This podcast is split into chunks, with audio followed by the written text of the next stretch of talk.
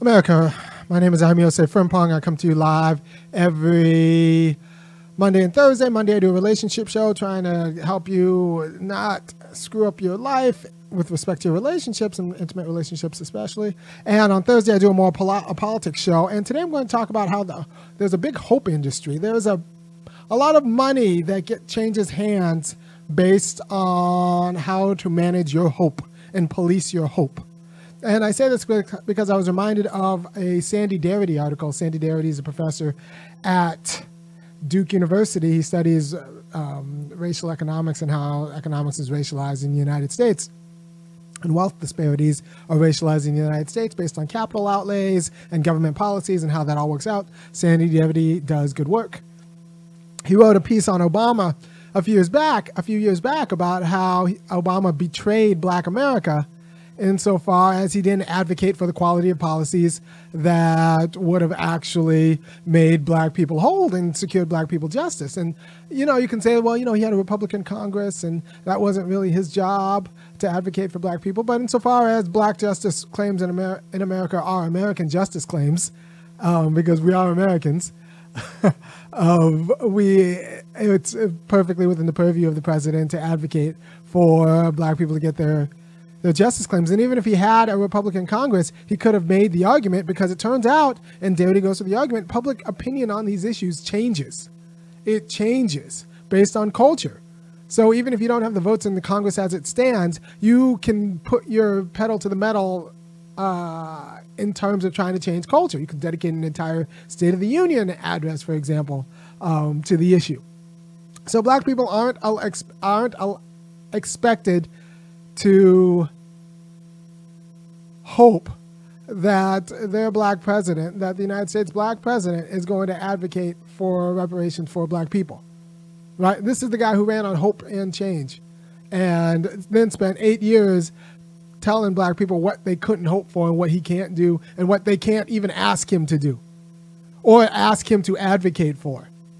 Like I said, I would have been happy with advocacy because if you can't, if you don't have the votes to get the policy, then you do nobody nobody muzzles the president, right? If you don't have the votes to get the policy, you still have the pulpit to change public opinion. Zelensky's got more hope for like a zillion dollars. Zelensky has is supposed to have hope to get an entire um, uh, money printing machine delivered to his his his hideout than than black people have to get a house and I think that's ridiculous, right? So uh, hope is policed and managed, right? So if you are, you know, a black pessimist and you think that racism is permanent in the United States, and there's good reason to believe why that is the case, all of a sudden you're not allowed to talk about that because you're you're too pessimistic. You can't be. You have to be hope. You have to be hopeful. But if you talk about hoping that your political leaders actually make the case for reparations, you are naive and you can't expect, you can't even hope that your political um, advocates actually advocate for the, your political interests. Right? So it's a ridiculous place. What we have to hope for is somehow black banks, that giving, putting money into black banks will somehow lead to black community wide uplift. And that's ridiculous because turns out the black banks are under the same fiduciary responsibilities as non black banks, which means that their capital. They have to make loans, insofar as they can make loans, to the quality of capital interest that will pay them back. It's all done by an algorithm. So it doesn't matter if you bank black or you know bank with Wells Fargo or whatever. It all goes to the same people, right? And so, but we're supposed to hope that somehow black banks are supposed to do it, and somehow there's going to be a black Wall Street, right? So that's the kind of hope we're allowed to have. A feckless hope, a hope that empirically shows that it's not supposed to work, right? So be careful of the people who are paid to manage your aspirations and what you can hope for. For example, if, some people are out there telling parents that their kids can compete with my kids, your kids cannot compete with my kids unless you've been doing what I've been doing. And like I've been, I'm a smart guy who's been serious about raising kids for the last you know 10 years. I have a 10, and 8, and a 6 year old my, your kids are not going to be able to compete with my kids. like, it's just not going to happen. It's it's maybe it's like it's not it's not a relevant hope. What you should hope for is that um, we get the quality of policies that will secure the quality of education for your kids that I've been able to secure for my kids. And that means, and that's an education that's not um, developed by an institution. If I had to depend on institutions to teach my kids, either the white ones or the black ones, it wouldn't work. But like they have a they have a father who actually cares about fatherhood, who actually also cares about books. So it turns out that, you know, while everybody else was on Zoom school, I was schooling my kids very well. And there's a there's the the illusion that you can hope to compete with them based on what uh, based on nothing is is just that an illusion. Is a con to get you racing them rats on the hamster wheel and then being sad when you know kids like my kids like destroy your kids right? Your kids were never in the game.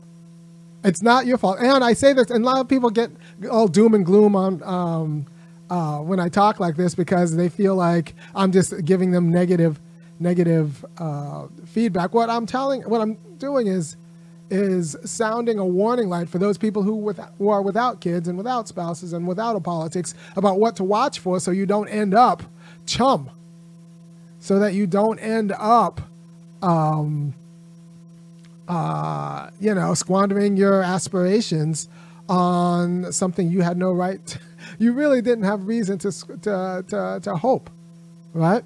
And and so that you can advocate for the conditions that will allow your hopes to be responsible.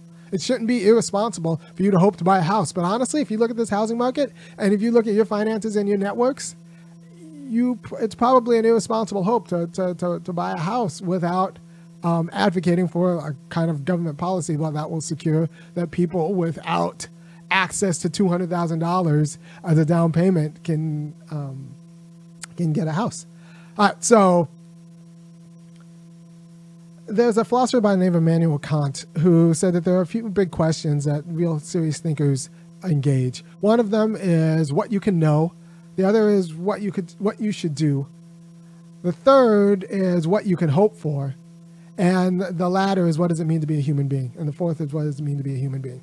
The third question, what we can hope for, is one that gets short shrift in literature and also does a lot of work on our aspirations, eh, not just our aspirations, that, that would be almost tautologist. Um, it does a lot of work on our political advocacy because if you can manage what black people are allowed to hope for, that's you've done a lot to kind of um, uh, neuter what could be a radical and, and appropriately uh, transformational black politics.